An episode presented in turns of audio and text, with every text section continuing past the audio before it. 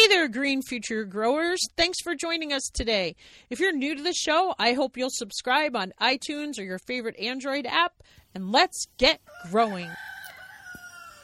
Hey everyone. So I just want to remind you that this is the time that you, is most important. You're taking good notes about what's going on in your garden what's working well, what's not working well, what do you wish you were going to change. And believe me, if you think you are going to remember it come next February and March when it's time to order supplies or do your designs, the best thing you can do is right now start taking notes. And if you don't have a journal already, I just want to mention from Amazon, you can support the Green Organic Gardener podcast by purchasing our journal. Um, it's a blank journal. It's got a beautiful picture of a butterfly on our lilacs that I took. It's got lined pages and blank pages. Um, and actually, we get more from that, I think, than we do from the Organic Oasis Master guidebook. So um, it would be a great way to support the show and help you, most of all, keep a good record of what's going right and what you don't want to forget to change for next year. Welcome to the Green Organic Gardener. It is Friday, July 3rd, 2020, and I have one of the most awesome guests ever to come on the show. She was recommended by Robin Kelson and Patty Armstrong. Robin actually went all the way to New Zealand to work with her. She is a soil expert and she is here to talk to us. She wrote a book for the love of soil strategies to regenerate our food production systems. You might have even read it already and now you are going to hear from the master herself nicole masters. So welcome to the show nicole. Thanks for having me jackie. That's like the best introduction lead in of all time. Yeah i really appreciate being here. Thank you well, we are so excited to have you, and I know you are going to drop golden seeds. That's what I call like golden nuggets oh. or value bombs, or what people say on other podcasters. I just know, like I told you in the email, um, soil health is without a doubt the key to my show, and so. Yeah. Um, and then Patty Armbruster has her own little fan club. Like one of my listeners yeah. was like, I'm the president, and like they just love her. And she was like, How come you haven't had Nicole Masters on your show yet? And I'm like, what did happen with that? And I guess I never sent you the email. So I meant to last year when I first heard about you. And I dropped the ball. So thank you so much. And um, go ahead and tell listeners about yourself. Like, what time is it where you are? You're in New Zealand, right? No way. When COVID hit, I got on a plane and I got to Montana. So right now, oh, you did? I'm in Idaho. Yeah, I have a trailer and a horse here in Montana. Um, and so yeah i just yeah just kind of really looked at what i was doing and you know i was at the start of a book tour and you know my schedule was pretty much the most i was staying anywhere was like three days traveling through australia and uh, new zealand and canada and and uh, yeah i guess covid hit and i was so grateful because i was like i need to stop. I need to reconsolidate. I need to yeah just not be rushing around the planet. Um which I think a lot of people have that same experience. So yeah, I, I feel like I'm a lot more settled now. Isn't that interesting? You did not want to be in New Zealand and wanted to be in the United States for the pandemic. I mean, I guess I've yeah. said repeatedly, if you have to be in it, Montana is like the best place to be. But yeah. New Zealand seemed to um, be on top of things. Like, aren't they one of the best mm. countries? Well, they are in terms of like total lockdown and quarantine, but I don't have a house or a base in New Zealand. So I was like, where would I quarantine? Where would I oh. totally lock life down? And I was, um, if I was going to lock down, I want to be with my horse. I want to be able to be out in the mountains and, and working cows and, and I just didn't have that set up in New Zealand. So it seemed much more, I mean, all my friends do think I'm insane. Like, and you know the media certainly overseas isn't putting very good light on America. Um, but I knew that you know ranching life would pretty much continue as usual, which is what's happening. Anyway, fascinating. Well, I always kind of start my show asking about your very first garden experience. Like, did oh, you grow cool. up on a ranch? Like, were you yeah. like who were you with? What'd you grow? Where where did you grow up? I guess. Um, I grew up on. I grew up on Air Force bases. So my father was a pilot. I was an Air Force brat. Um, but my very first earliest memories are all of gardening. So my my father and my grandmother, you know, they we always had home gardens, but my mum always tells these stories of when I first learned to crawl. She couldn't find me, and she found me in the garden with my little pinky finger inside a snail shell, eating snails, um, which she's forever um, teasing me about. But That's awesome. yeah, I mean, I just, I, you know, I used to follow my father around like a puppy dog, and you know, so planting radishes and planting my own radishes. Probably, I don't know, it must have been three or four. You know, really, really little. Um, and eating a lot of soil. I'm a big advocate of eating soil. So, yeah. So I think um, my father was really enjoyed camping and really enjoyed, you know, being in the New Zealand bush. And so I think, and I think New Zealand, we don't have that big rural urban divide that seems to exist, and, and maybe we do now, but certainly growing up, you know, there were horse paddocks and cattle paddocks all around, and I had uh, relatives that were deer farmers and dairy farmers, and uh, just always felt very connected to agriculture. Um, and it wasn't until I was 24 that my father brought a farm, and I went with him, and we basically started from scratch, um, planted 700 avocado trees, reestablished a wetland, uh, put in, um, you know, different types of orchard species. And yeah, it was, both of us had knew nothing. I had been managing community gardens when I was 24. It was what I did when I left university was, um, very lucky to kind of strike that job. And at the same time, you know, I'd been gardening for a few years and, um, was just very lucky to have a position like that because you know you really do get thrown in the deep end and you need to be researching and and, and experimenting and figuring out what works. And what was interesting with those community gardens was they were given to us they were set up in the middle of a low socio-economic community um, that didn't want them and hadn't asked for them and didn't appreciate people basically coming to the community. So we had a lot of vandalism. We had a lot of um, you know people coming in and smashing everything up and tipping out all the seedling trays, and it was sort of some of my early thinking around you don't force change on people. You need to engage with communities. You need to invite and bring people along with you, not go, hey, we know this is the best thing for you and we're going to have it happen. So it was an extraordinary time of learning. And that was in New Zealand where you. Yeah and then so what did you go to did you go to college for agriculture? I went to university for um, i did an ecology degree actually wanting to be a great white shark researcher. Um, but when you you know if you want to get into zoology or anything like that you need to do basic cell biology we did botany we did um, conservation science did all sorts of like i love ecology degrees in terms of they're so varied and through that i really got excited about plants and then uh, i really got excited about soil and it was like i ended up majoring in soil thinking that i wanted to be a great white shark researcher which is fascinating still um, because soil is just it's the new frontier you know it, it's um, the more that we learn about it the more that we learn about our own human microbiome and the connections with like how we evolved as human beings and how much of that microbiology actually comes from soil and how much of it has to say in terms of health and well-being um, that, that they've developed a vaccine for ptsd for instance that comes from a soil bacterium.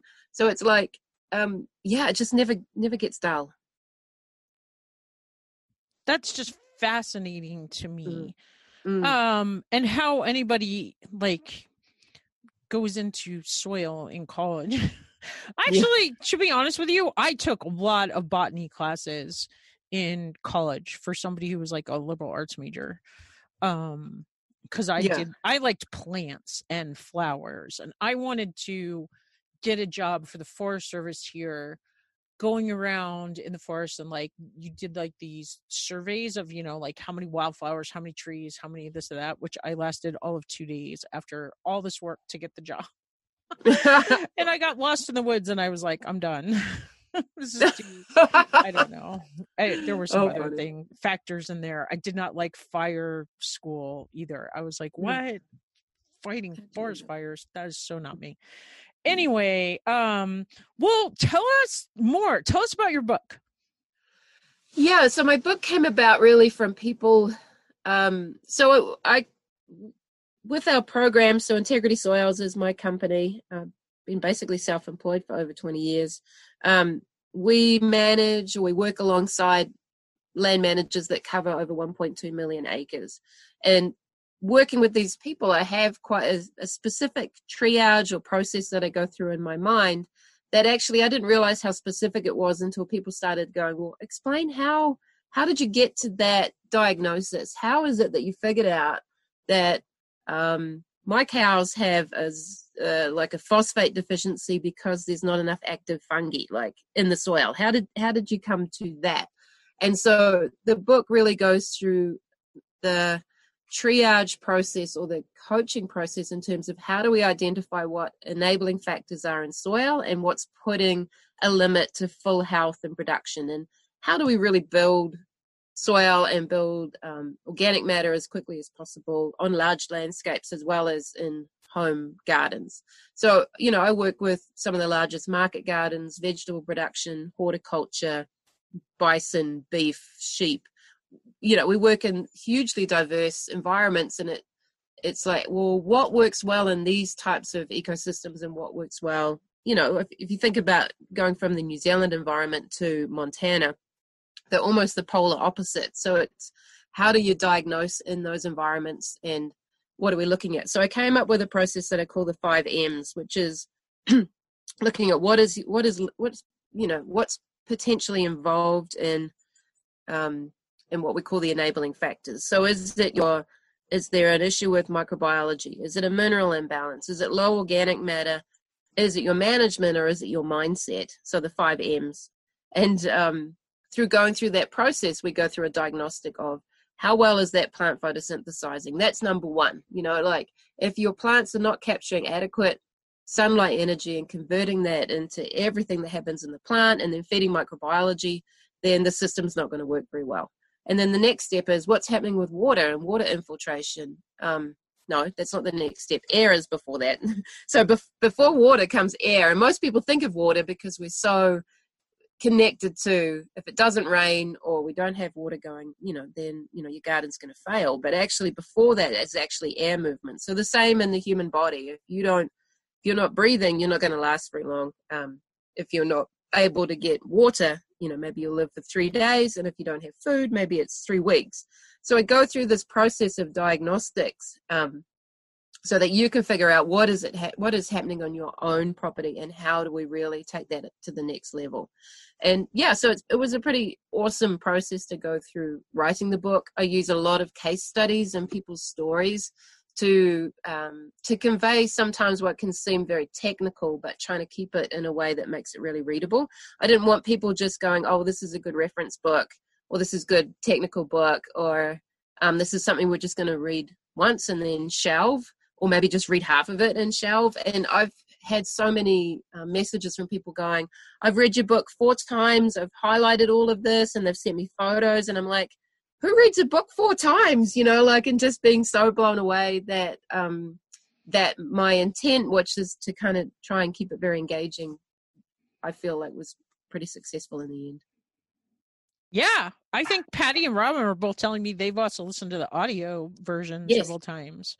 Yeah, so they can be fluent in New Zealand. I'm a um elementary educator by trade, like taught K through fourth grade um for many years and you know rereading rereading rereading is like something mm. we teach them all the time so yeah. i don't know i kind of get it yeah yeah but i think um people's lives are so busy these days you know we, are lucky to kind of push anything into our heads at all and i think that's why audio books are so powerful is um, and i hadn't even realized and i start talking to people and they're like yeah i listen to an audio book while i'm vacuuming or while i'm going for a run or i'm in the car and i'm like i didn't even realize there was this whole world of and maybe it's we, we're you know we're totally spinning our wheels because we haven't got any downtime to just contemplate or think because you're listening to audiobooks all the time but yeah so um, i've been excited about the audiobook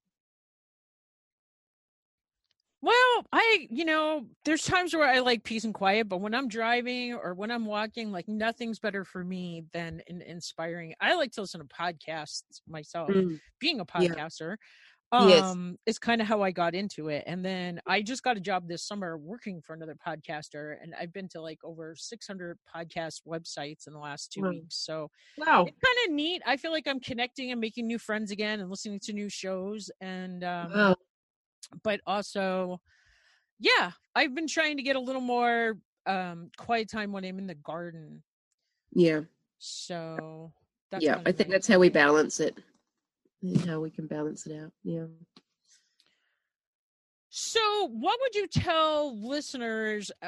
Because my listeners are probably more backyard gardeners, although they do have surprisingly large um gardens for backyard gardeners you know they're the Mhm. kind of people that are you know growing a fair amount of their own produce like maybe Mm. like what's the thing they'd be most surprised about i know like patty keeps talking about how organic gardeners sometimes have some of the worst soil anymore because Yeah. they're just they keep tilling it and they keep doing things um you know she's talked a lot about ways that you can not have to deal with weeds by just not tilling your soil and Mm. just different things like that like what would you say backyard gardeners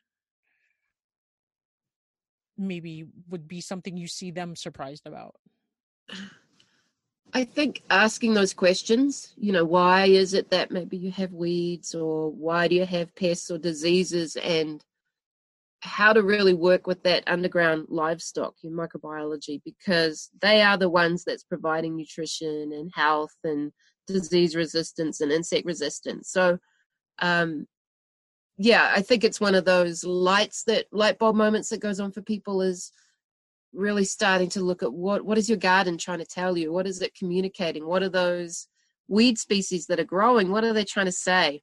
And it becomes this whole world that opens up if you start looking in, at your backyard or your lawn in that way of oh that's really curious you know actually i'm producing the soil conditions that are perfect for these types of weeds instead of i'm producing you know I'm, my management's creating the perfect conditions for a lettuce or or whatever. So um yeah and my you know the last time i had a real garden which is probably six years ago now um you know we create a soil environment that what grows is what i'm planting and seeing very few invasive weed species coming in at all. And if there was anything coming in they were very soft you know like clovers and things. And i'm like well that's a pretty good understory or intercropping to be had.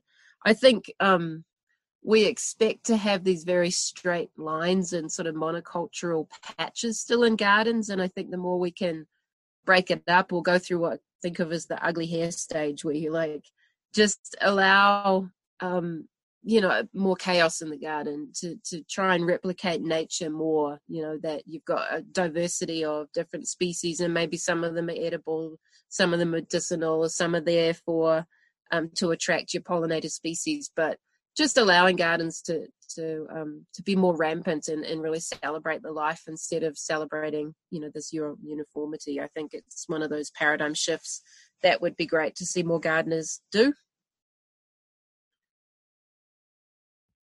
awesome uh the ugly hair stage Yeah. i like the way you talk about that but Yep. yeah i think i think um in a lot of ways that's definitely true like people are too used to saying ooh dandelions are ugly we got to get rid of those dandelions like i've been trained to believe that dandelions are bad so Yeah. breaking that um you know theory like the and then and that is something patty's also talked about like dandelions are a sign that you're you know you, they're reaching down um because of you know signs in the soil that it's not as healthy as it should be or maybe like you're saying like your that soil is the perfect soil for a dandelion so if you don't want a dandelion to grow there you need to change the soil so that Mhm. it's the perfect thing for maybe more clover i'm always telling people you need more clover you need more clover and we've been like one thing we realized last summer is that if we let the clover kind of grow more and pay attention to when it goes to seed like we'll kind of mow around the clover it's spreading so much more in our Mhm. yard and we're getting a much nicer um amount of clover mixed in Nice. we kind of have a lot of lawn at our place because it's our fire break because we're in a pretty Mm, um forested area yeah. Yeah. it sounds like it's coming along then. Nice. Yeah, it has. Like when I look at pictures of like when I first moved here in the early 90s and how rocky and just like we didn't have running water for the first 6 years that I lived here and so Mm. there was no water going on the lawn like and then just also like Mike has added tons of like manure and compost and things to it. Mm. Just it's really come a long ways. Yeah. Anyway, let's get back to well what do you want to talk about? Do you want to talk more about the was it five M's? The five M, M's? Five M's. five M's. or- Well, I think, um, yeah, I think really thinking of your garden system as an ecosystem and really considering that anytime you're disturbing it. So if that is cultivation, which is can be one of the most destructive things that we do in any environment, it becomes all right. Well, actually, I'm going to cultivate. So how do I repair that disturbance? How do I feed that um, microbiological community to to kind of get things up and going again? Um, so yeah, I'm a big fan of vermiculture. I actually started my career as a commercial vermicomposter, um, and then teaching kids in schools and households how to reduce waste. And and part of what I was doing with the commercial side of the vermicomposting was making a vermicast that was specific for different needs. So growing um, a compost that was for gardens, for instance, so much more bacterially dominated than a product that I would produce for avocados, which is very fungal dominated. So thinking about what kind of species have I got above ground and then how can I support that through the right or you, you know the more aligned microbial community below ground. Um, and most people I see doing um, worm bins make a product that's far too bacterial. Like they're actually growing something that's made for weeds.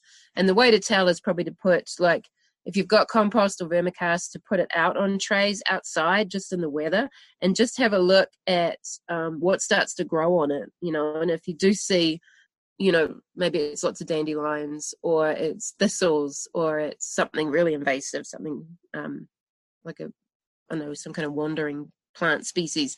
Um, or do you see clover and stuff grasses growing? You know you really want to see the clover and stuff grasses as being the ones that germinate in that and so it's a pretty good indicator for if it's very bacterial, then you're going to grow a lot of those primitive weeds, um, a lot of those sort of invasive, um, like the quack grasses, the um, foxtail barley grass, the you know the more primitive grasses that generally we don't want to see.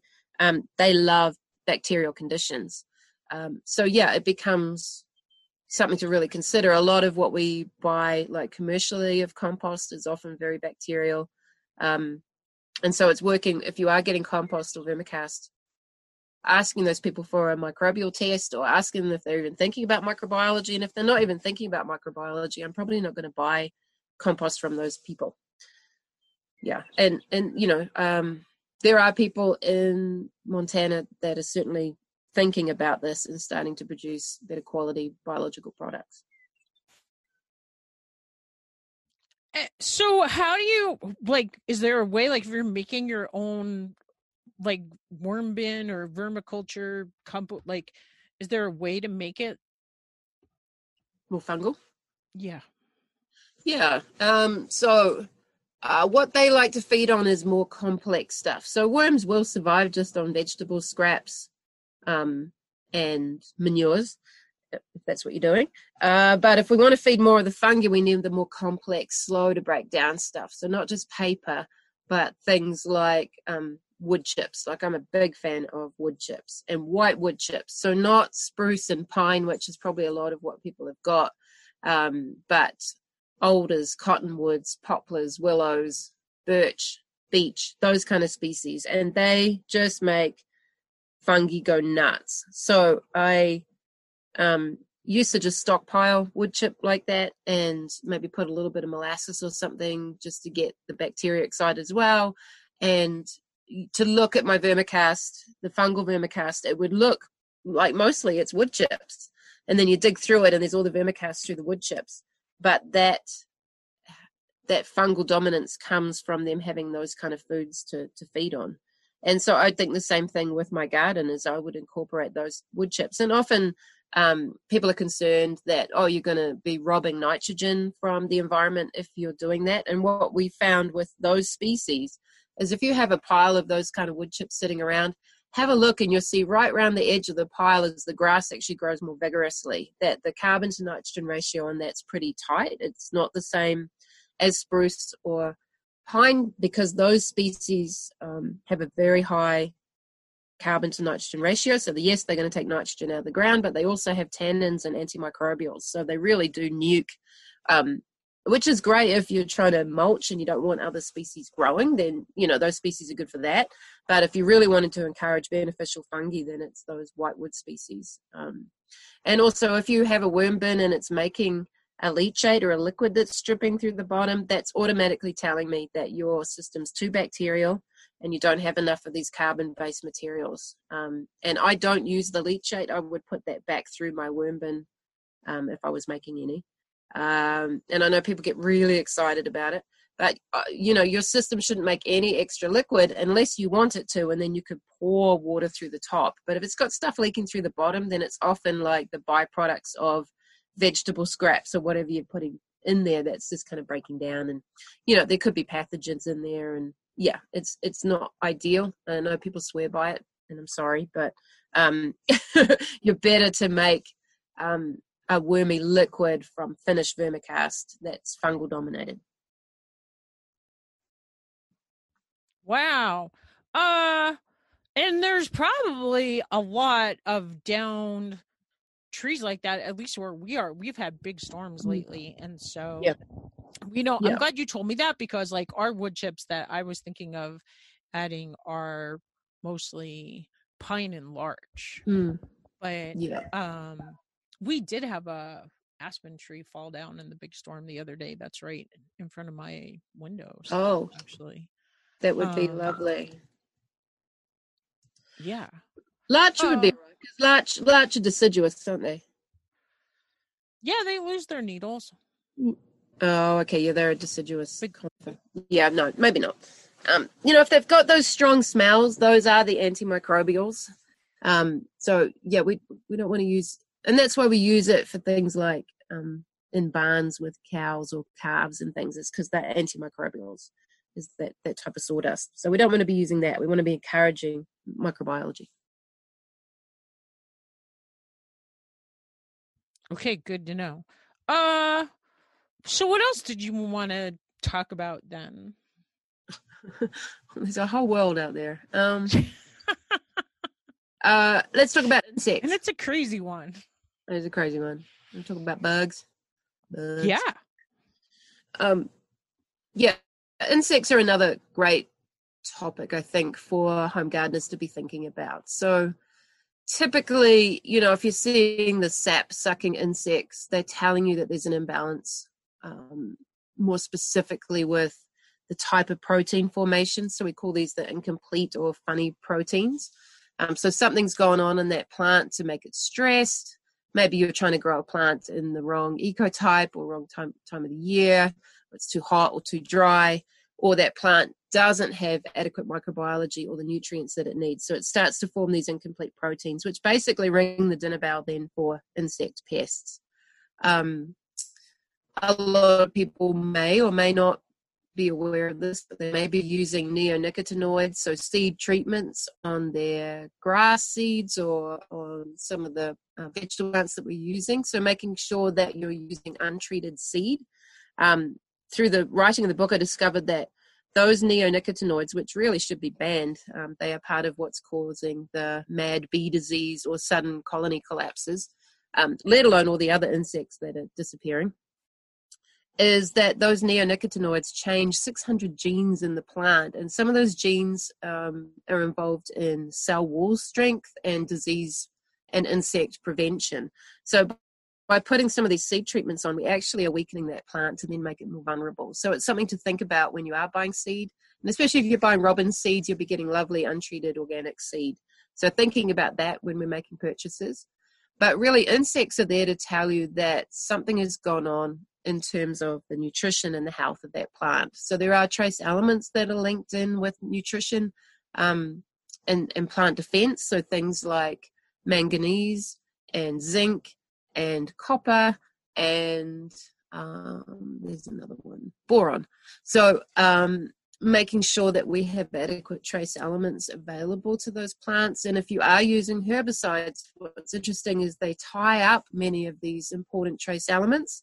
And so you could use a herbicide um, maybe around the plants that you're growing, uh, and then that ties up these trace elements, and then it makes that plant more vulnerable then to an insect attack. So there's a correlation between using herbicides under trees and then seeing. Um, I think you guys have these. Um, what's these? These caterpillars that make these huge, big, like white, like spider web all over the trees. Do you get that in your area? We do. What are those things called? What are those things? Um, let me see if my husband knows. Anyway, we're we're starting to see more um, insect imbalances. So while we're going through an insect again, and so seventy five percent of insects um, are in decline or uh, in collapse or just disappearing. Um, so numbers as well as diversity. And what's interesting is while these insect populations globally are collapsing, um, the pest insects are getting more. So it's like the conditions that we're providing, and it's the same as looking at weeds. We're providing the conditions for insect pests uh, instead of the beneficials. So for every one pest, there's 1,700 non-target insects and, and beneficial insects, let's say. So we need to be thinking more about how do we encourage more diversity of those insects because they're the ones that are going to take out the bad guys, um, if you want to call them bad guys. Um, they're going to provide you know more ecosystem services. They are providing interestingly more nitrogen to your garden system. But really thinking instead of how do i kill this actually how do i create an environment that encourages more of these? Because that's what suppresses the insect pests. Um, we use a lot of seed treatments um, that are biologically based so i might use one that's vermicast or compost making a slurry onto seeds or actually buying some of these commercial products like trichoderma, which so trichoderma is a type of fungus that eats um, disease fungi, but what it also does is it works in tandem with the plant to produce some of these um, plant hormones that defend it against an insect attack. So it produces something called proteinase, which is what the plant produces to defend itself when an insect starts to nibble. So some of these the, the, microbiology in that soil system work in tandem with the plant to provide plant defense against insects. So I quite like using things like milk, and I'm just using tiny amounts of milk, like a teaspoon of milk per square yard diluted onto leaf surfaces if I do see some insect attack because that will actually help to complex those amino acids or those proteins inside the leaf and so enable that plant to be able to defend itself. So um, you can use any type of milk, like can be um, um, pasteurized is fine. Not not two percent milk because that's actually not milk, obviously. Uh, but yeah, if you can get raw milk, obviously that you know that'll be better. But the milk from the from the grocery store is fine. Um, and I'm a big fan of using um, fulvic acid and humic acid. So those are soft brown coals um, that we can put on as, as um, fulvic anyway, we'll put on as a foliar, that's also going to help that plant build up its immune system and its defense system against things like your chewing insects. So, yeah, again, it, it comes down to all right, what is this thing trying to tell me? And then how do I support optimal plant health so that um, those things just become irrelevant? And then it becomes instead of focusing on the thing I don't want, focusing on the things that I do. I want. like that. Focusing on the things that I do want instead of focusing on what you don't want. Uh, mm. but like, yeah. if you were gonna put like, you could put milk on anything, or like on trees, or like on bushes, or like on your vegetables, or yeah, nice. Yeah, right. Yeah, all of it, all of it. And you're putting it on very dilute, um, but what it contains is a little bit of sugar, a little bit of calcium, a little bit of phosphorus, and it drives lactobacillus, which is um, a very beneficial organism that most people are familiar with because it's what you take as a probiotic for our own health. So lactobacillus is in the atmosphere, and the minute you put milk out onto any surface, it goes nuts. And it's a very, very beneficial probiotic for plant health. Trees and vegetables um, all benefit from lactobacillus. Uh, mm. what else did you want to talk about? I guess.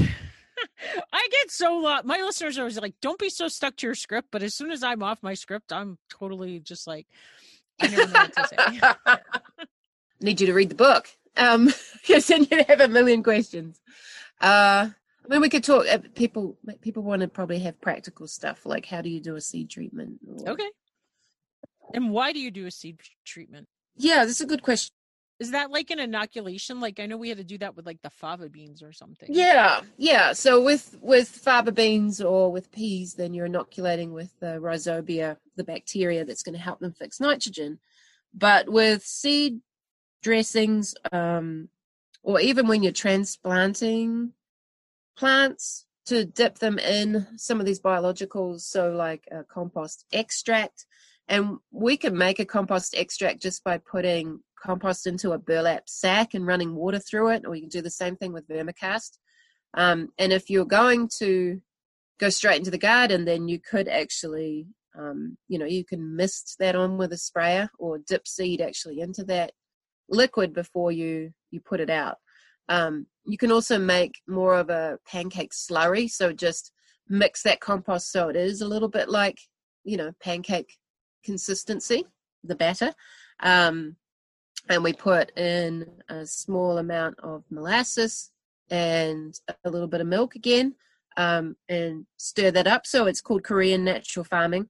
Um, and you can just stir that up and then, um, you know, rates depend on how much seed obviously you're putting in. I'm trying to think. We, we do things on a tonnage basis, not a um, garden basis. But, you know, so you don't need a lot, but um, enough just to, yeah, get that that seed kind of really well coated, and then we're going to put that out into the garden with the seeds.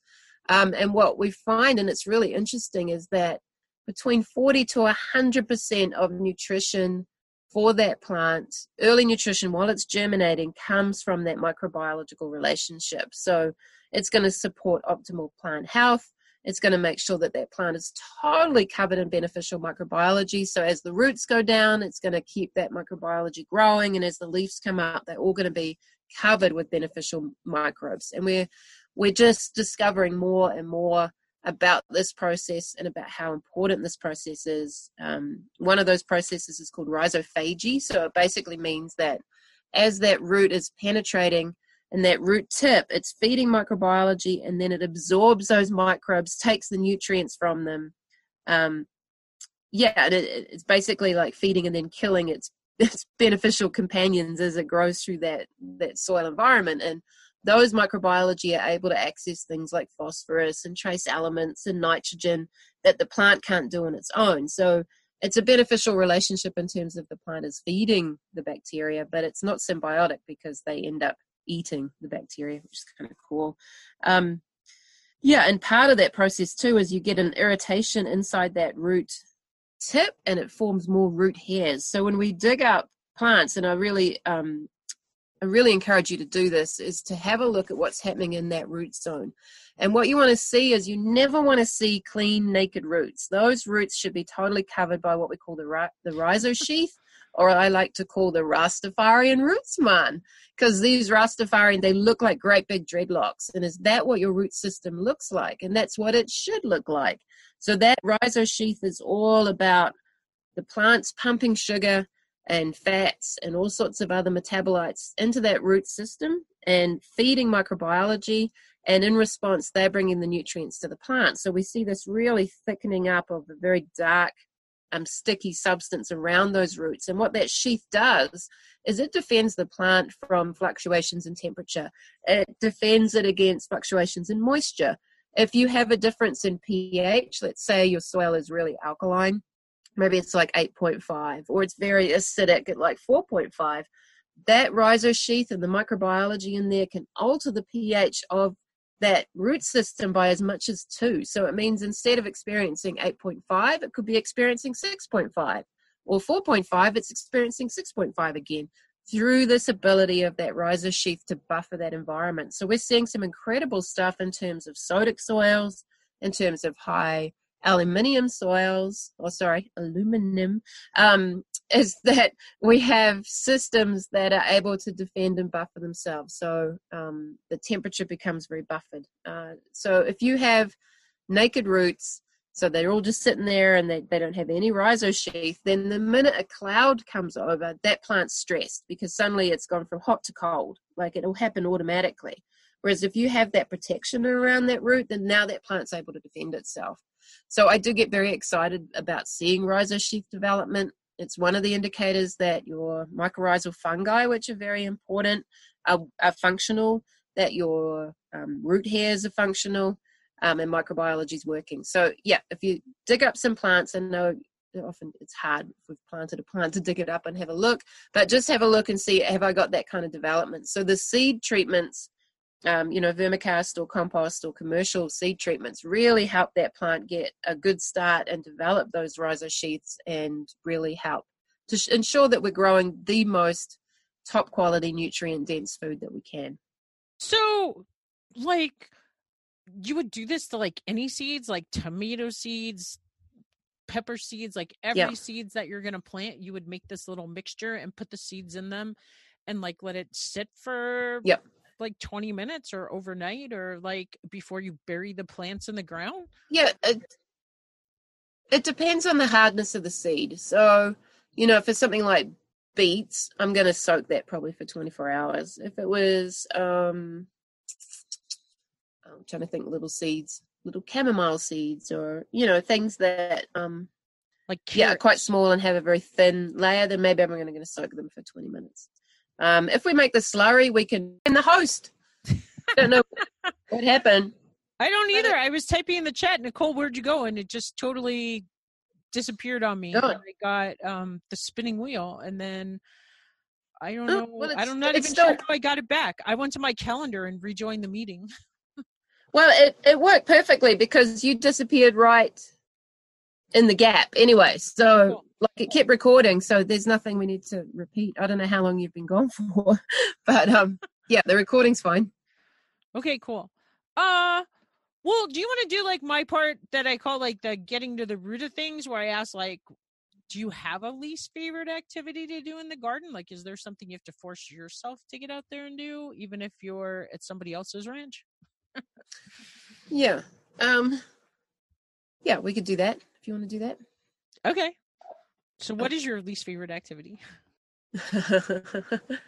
um sometimes I think it's not like a least favorite. It's it's um getting motivated to do things on time, you know, in a timely fashion. I often um because I travel so much when I when I do have gardens, um then it's the all right, this needs to be done at this time and I'll be traveling or whatever. And then, you know, things get weedy and, or I just, yeah, I miss the timing for that. Or suddenly I've just got this abundance of produce all at once. And I'm like, I really need to be much more of a stickler. But I think I really see myself as a guerrilla gardener. So I get these massive fits of inspiration and I'll go and build someone a garden bed, which I've just done at this ranch, and plant a whole lot of stuff, and then I leave, and so I never get to see the the fruits of my labor. Let's say so. You know, driving past my old farm to see like the orchard now is just just performing really really well and you see all this fruit on these trees and the fruit's falling on the ground because the people that are there probably don't appreciate what what they're growing and and that's often like my least favorite thing is going back to see some of those gardens and orchards that I've planted that, mm, yeah, like maybe people aren't appreciating, or maybe like they're just amazing. And I'm like, oh, I wish that, yeah, I could still have access to those avocados or, or yeah, those plum trees. Cause yeah, we grew these beautiful like Japanese blood plums and oh, they were amazing. I lost my son one day. I couldn't find him and he was like three years old. And I was panicking. We had these really steep concrete stairs. Anyway, I run down the stairs and I can't find him, and I go all the way up my dad's driveway, and then up around the bend, I find him underneath the blood plum, just like he just had red juices running everywhere, and the smile on his face, and yeah. That's but, a yeah, story. yeah, he's very mischievous. But anyway, those plums were just the flavor on them. You know, some of these old heirloom species. Anyway, yeah. So like, I think for me, it's it's just my least favorite thing is making is not having the time.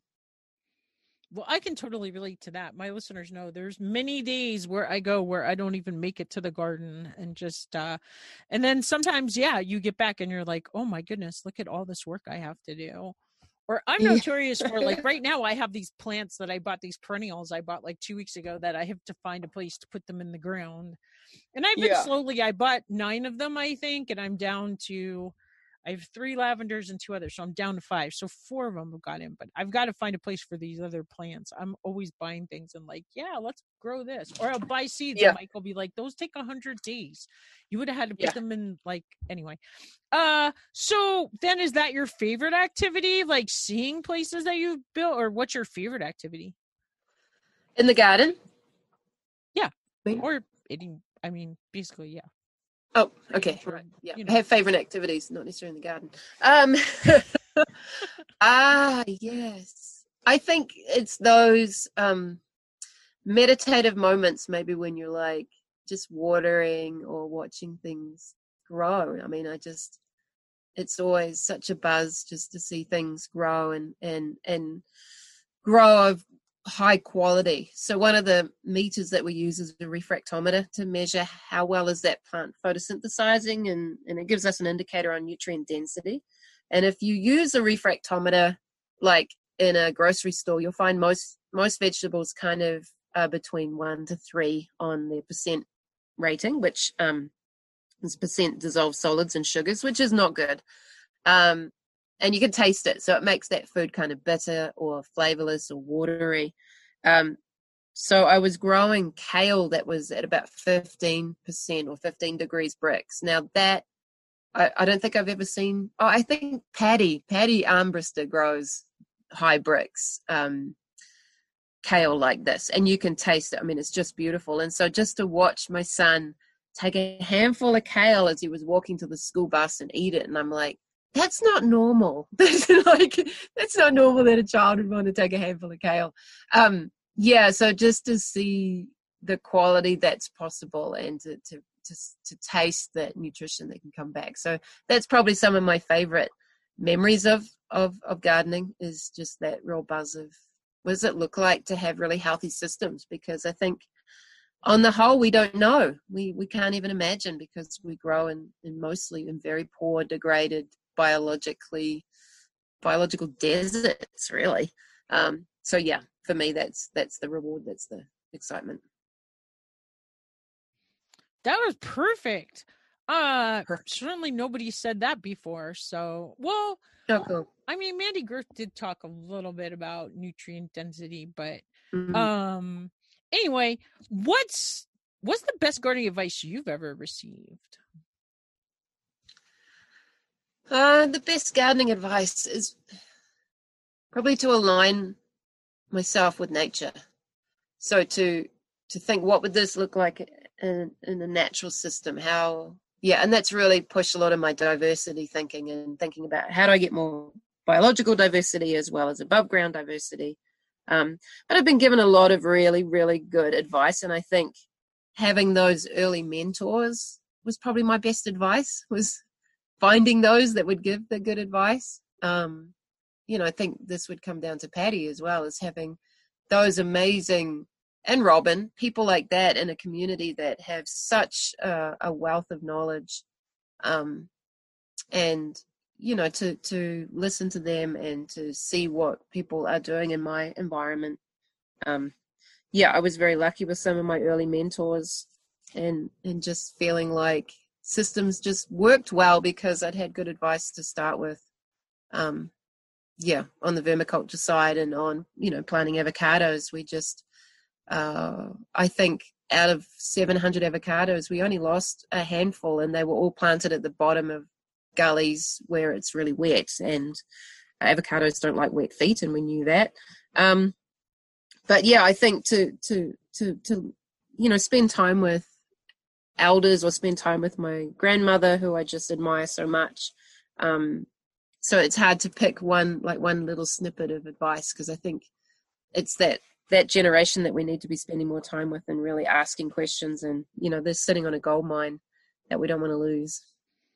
I think that's actually really perfect. I don't know. It's because I said I got this other podcasting job and I'm working for somebody who has a podcast about personal development and things, but Yeah. just I just feel like when you get help from somebody who's doing something, like your growth is going to be exponential. You Yeah. know, you're like you can only go so far on your own, but when you get a Yeah. mentor who's been doing it and it's just I so I personally think that is Mm. perfect advice. How about Mhm. do you have a favorite tool? Like if you had to move or like is there something you either make sure you have when you go to New Zealand or come back? Like what could you not live without? a shovel. I cannot live without a shovel. But you know, we dig a lot of holes. We're always digging holes. And what's interesting is how little holes people actually dig to look at their own property or their garden or their you know their own soil. It just blows me away that people would even buy a property and they don't dig holes. They don't know what they're sitting on and, and sometimes you can be sitting on something pretty disastrous. Um and so yeah, I I don't I mean, I'm constantly seeming to lose them. I'd love to have like, oh, I've had this shovel for 30 years, but I think between traveling, I just seem to leave them the back. Well, what I'm wondering is like, are you talking about like a big long handled shovel Yeah. or like a hand trowel? You are No, talking what about I- a what I- long shovel. what, what I would normally call a spade, but I find here people call them shovels. So they're square nosed, hole digging shovels. So yeah, we, you know, uh, we're digging, I guess, more holes than than necessarily like the garden trowel. But I mean, I think if you're in a garden, you wouldn't want to be anywhere without a trowel. Um, but yeah, just just to be observing what's happening with soil structure and color and water infiltration and smell and all of there's so much that we get just from digging holes. So you know, really recommend people dig more holes. My husband used to have a business called Dirt Diggers. It was a backhoe business and he did install septic systems, but he like I'll never forget like uh, us sitting like reading that manual he had to take to take the test about all the different soil things and like he pretty much knew the questions right away whereas like I would have had to study that book for like weeks to pass that test. yeah. So anyway, how about do you have a favorite recipe you like to cook from the garden or eat from the garden? Baba ganoush. I love baba ganoush. A good baba ganoush with eggplants. I was just gonna say, is that eggplant? E- eggplant. Yeah, yeah. Um, oh, and I think some of my favorites were um, artichoke, like globe artichoke, like sitting down with that whole ritual of steaming the big, um, you know, the big heads on them before they flower, and having different dipping sauces, and having a group of friends around, and we just, you know, dipped all the artichoke leaves, and uh, yeah, it was just such a cool experience. It was, it was really fun. I mean, it's it's a lot of work to eat artichoke, but it was well worth it. I was just listening. There's this new podcast I've been listening to called Salad with a Side of Fries, and she her recipe this week I think included uh was about artichokes. My mom Yeah. always was big on cooking artichokes. Yeah. Um, Yeah, and- and I like the other Jerusalem artichokes as well. Like they're often plants that people think of as being weeds, but we had a whole um like a not quite a shelter about, but we had a lot of um Jerusalem artichoke on the side of the road, you know, in that kind of really rough area where things didn't grow very well. The Jerusalem artichoke grew well, and then cook that cook it up or make it into little chips or I really like the flavor. I know I've introduced it to people here. Oh, well, part of the problem is that it makes you fart, which which is, you know, that's a that's a conversation topic in itself. um but yeah, I mean I really like them. I like the flavor. uh, do you do you have a favorite podcast? Do you listen to podcasts at all, or not really? Uh not really. I just find them I'm just I'm, I'm too busy. Um but yeah, probably I guess one that comes to mind is the Regenerative Agriculture podcast by John Kempf. Um, but yeah, in saying that, I've probably only listened to maybe four. But uh, yeah, I, I I often listen to audiobooks when I'm driving.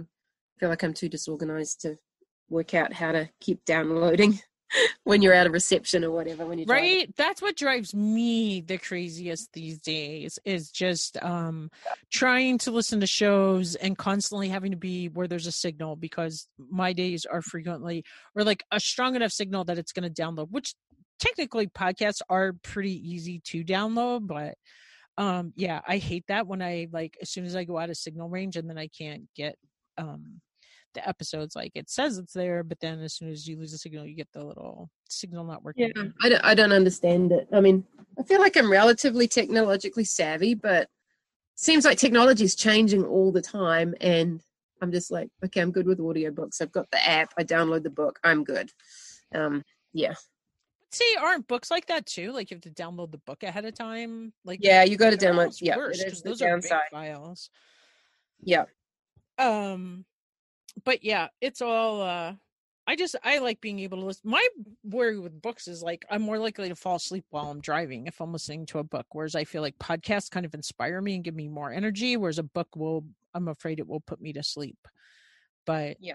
um, yeah, I think uh, it's all it's all good. Any kind of learning that you're doing while you're Yeah. Anyway, do you have a favorite internet resource? Where do you find yourself surfing on the web? uh, Google Scholar. Google Scholar is probably my number one spot that gets used daily. So What's Google Scholar? Google Scholar is where you go for um, peer-reviewed literature.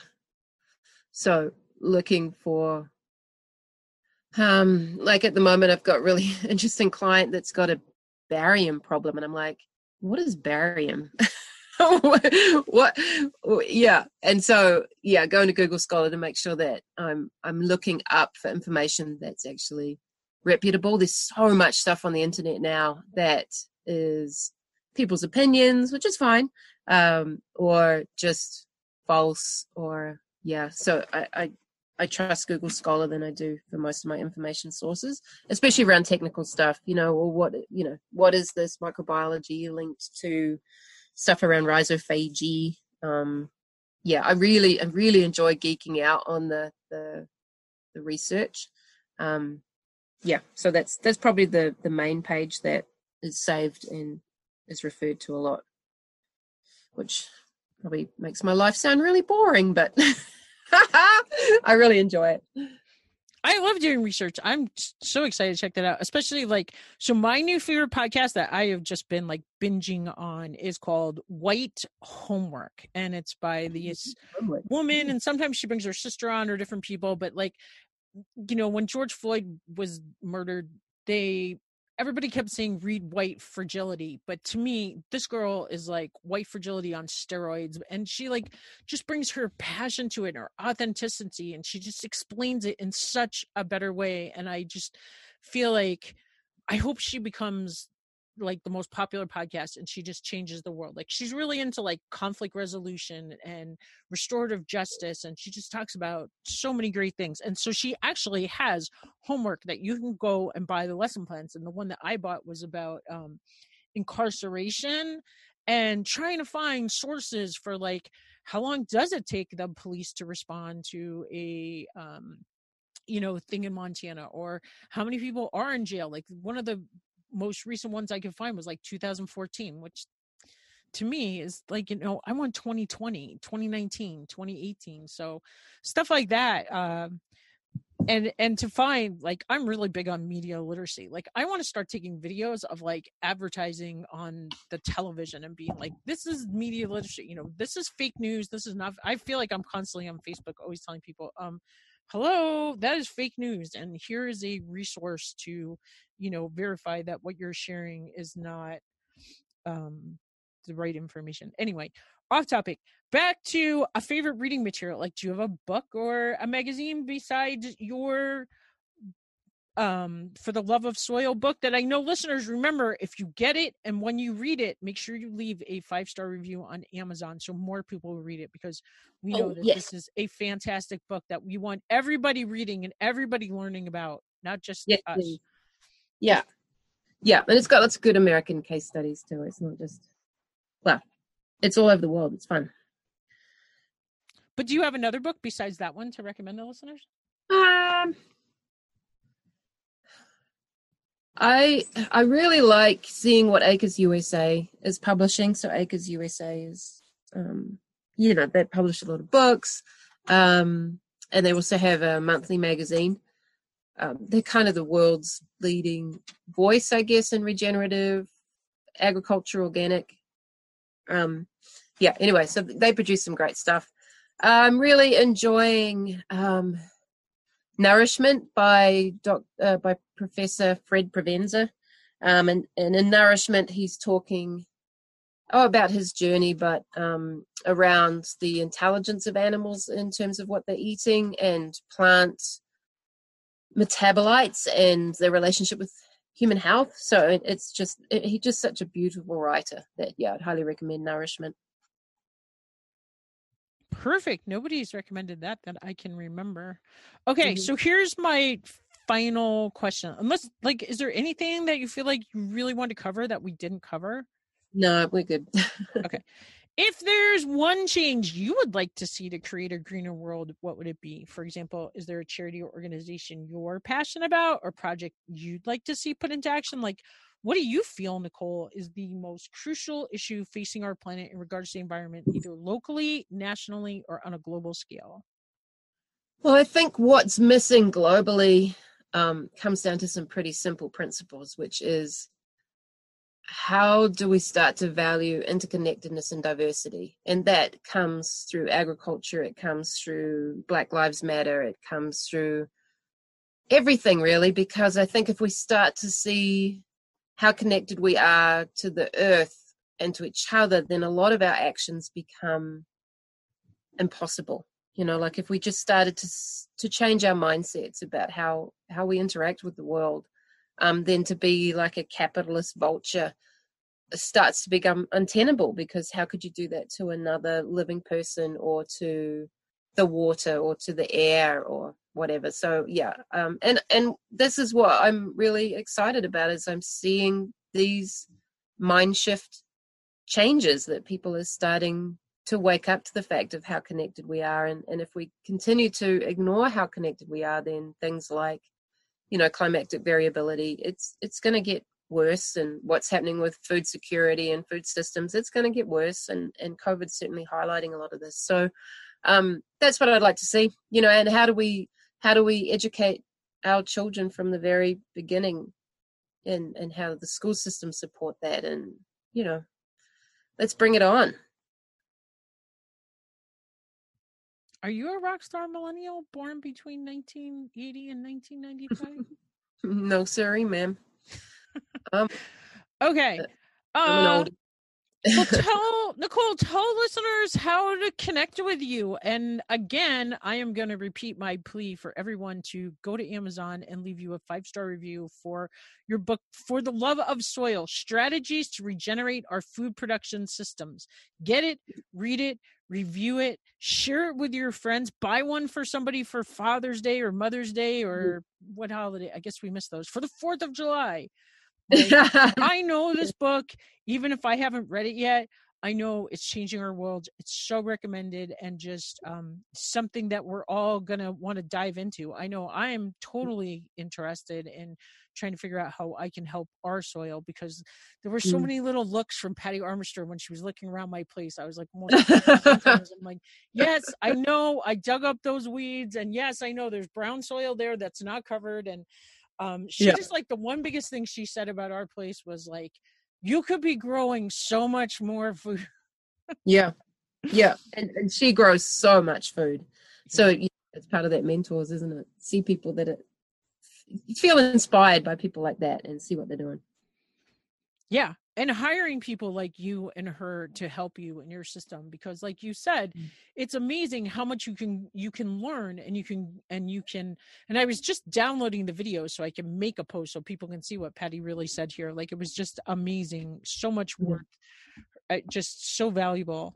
Anyway tell listeners how to connect with you your website and just um, anything that they want need to know yeah, so my website is www.integritysoils.co.nz. So NZ for New Zealand. Um or NZ, don't you say? In yeah. Um and yeah, connecting with me is pretty difficult. Uh so a lot of the time I am out of reception and yeah, I'm working on a lot of big projects behind the scenes right now. So watch this space. So I have a um, Foundations to Soil Health online program that will hopefully be released in a few months, and um, and also an intensive uh, masterclass that we'll be releasing with a workbook and um, video resources. So yeah, that's that's probably the best way for people to connect. Okay, I'm going to repeat your website one more with the American accent. integritysoils.co.nz or NZ, yes, for New Zealand. And thank you so much, Nicole, for everything you are doing to change our world, for teaching people, for helping people, for being an inspiration, and just sharing with us today on the Organic Gardener podcast because I know listeners are going to love this and just um, you're full of just great knowledge. Like I just feel like I learned a ton about things that I can do to help our soil and make things grow better and help our little insects and bugs and um, things. Mm-hmm. Bring on some life. Thank you so much, Jackie. I really enjoyed this. Oh, thank you. Have a great day. You too. All right. Have a great day, everybody. Thanks. Hey, everyone. So I just want to remind you that this is the time that you, is most important. You're taking good notes about what's going on in your garden, what's working well, what's not working well, what do you wish you were going to change. And believe me, if you think you are going to remember it come next February and March when it's time to order supplies or do your designs, the best thing you can do is right now start taking notes. And if you don't have a journal already, I just want to mention from Amazon, you can support the Green Organic Gardener podcast by purchasing our journal. Um, it's a blank journal. It's got a beautiful picture of a butterfly on our lilacs that I took. It's got lined pages and blank pages. Um, and actually, we get more from that, I think, than we do from the Organic Oasis Master guidebook. So um, it would be a great way to support the show and help you, most of all, keep a good record of what's going right and what you don't want to forget to change for next year. Do you know someone who would benefit from the Organic Gardener podcast? If you like what you hear, we'd love it if you'd share the Organic Gardener podcast with a friend. Thanks again for listening, and remember grow local.